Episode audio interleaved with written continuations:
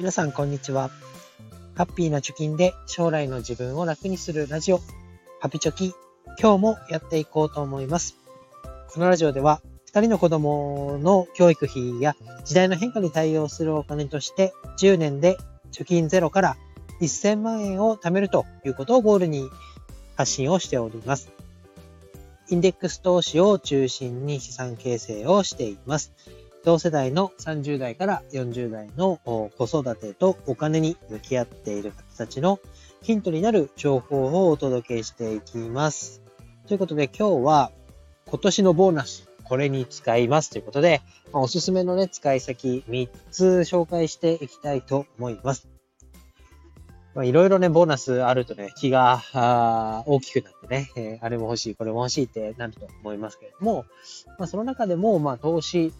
という意味合いとかね、え何かこう自分のリターンになること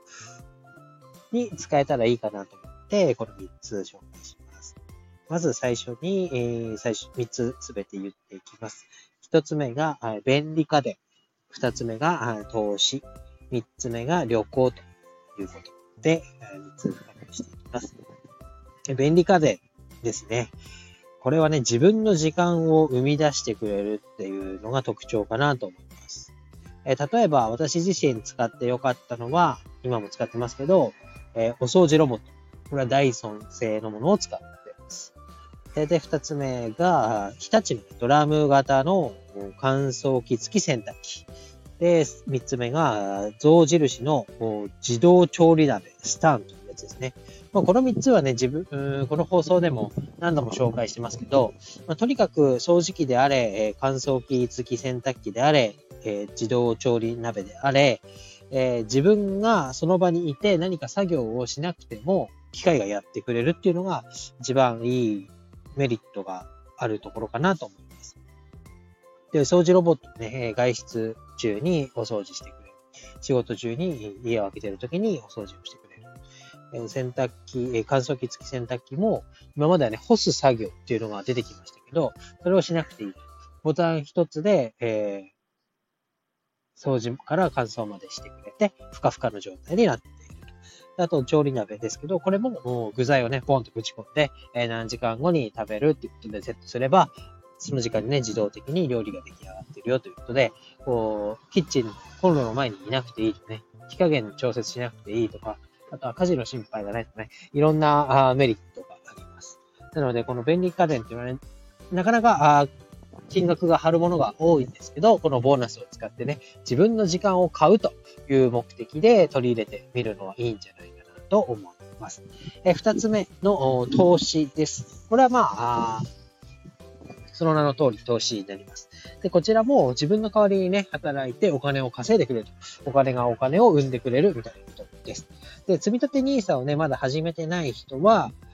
これからね、40万円の満額投資をすれば、来年から始まる新 NISA とは別枠でね、非課税枠40万円確保することができます。で、ジュニア NISA をやっていて、え、まだ非課税枠、投資枠、1人当たり80万円っていうのが埋まってないよという方は、え、こちらもやってみたらいいのかなと。やってみたらいいのかなじゃないな。これはもう口座持ってないとできない。ので、口座を持っている方は、満額投資、まだできてない方は、追加投資をすればいいのかなと思います。で、ジュニア NISA もね、もう今年で入金終わり、12月末時点での買い付けが終了しないと、もう、これから投資するっていうことが、制度が終了しちゃってね、できなくなります。で、入金してしまえば、子供が18歳になるまで、あとはずっとね、ほったらかす、寝かせるっていうだけですから、最後のね、一踏ん張り、私もやっていこうかなと思います。あとはね、あえてこのボーナスで投資をしないっていうのもありかなと思います。来年から新 NISA が、あ制度がね、スタートします。で、一人当たり、年間120万円かなまで、ま120万。違う、200、違う、360万円までマックスで投資ができます。そこに備えてね、えー、現金をあえて持っておいて、来年の1月1日かな？まあ、厳密に言ったら1月5日ぐらいまで 5, 日ぐらいからだと思いますけれども、新たにね、買い付けを行って、新しい制度での投資っていうのを始めるっていうのも一個手かなと思います。ますので、えー、まあね、どっちみち証券口座ないとできませんから、証券口座は作っておきましょう。ということで、楽天証券の、ね、口座のリンク貼っておきます。えー、最後はね、旅行です。旅行もね、今しかできない体験っていうのがあると思います。特に子供がいるとね、えー、その年齢に応じて、その感じ方みたいなところが変わってくるかなと思いますし、時を過ぎるとね、あれは別にもうやりたくないよとか。アンパンマンミュージアム行きたくないよ話になっちゃいますから、その時にやれる旬なもの、旬、見れる、なんだ、見て楽しいなと感じれるものっていうのがね、その年齢に応じてあると思いますから、ぜひ行ってきたらいいのかなと思います。で私も先週ですかね、宮城県仙台市の方に旅行してきましたけど、まあなかなかね、えー、できない体験っていうのをできてよかったなっていうのがありますし、あとはね、私のおばあちゃん、だ子供に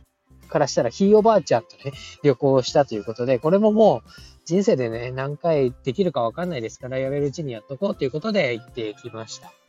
で、まあ死んじゃったらね、あの時やっとけばよかったなって思い返しても取り返しができませんから、まあそういうね、家族旅行とかね、親孝行みたいなところも含めてね、やれるうちにやって、まあお金があるうちにやっといたらいいのかなと思いましたので、えーこのね、旅行というのも、このボーナスを使ってやったらいいのかなと思いました。まあ何もね、何事もね、体験しないと、なんていうんだろう、自分の経験値が積み上がっていきませんから、多少お金はかかるとかね、時間はかかるものでも、え取り入れて、取り入れてっていうか旅行ね、とか体験、何か特別な、普段やらない体験にお金を使うっていうことも一ついいのかなと思いました。ということで今日は簡単にですけれども、えー、今年の冬のボーナスの使い道何かということで、便利家電、投資、旅行というこの3つ、え、させてもらいました。自分の代わりに、え、働いてもらえるものとか、え、自分が体を使って体験できるものっていうのが、まあ、使い道のね、まあ、大枠のところになるかなと思いますので、ぜひね、まだ使い道検討されているよという方は参考にしてみてください。ということで今日は以上になります。バイバイ。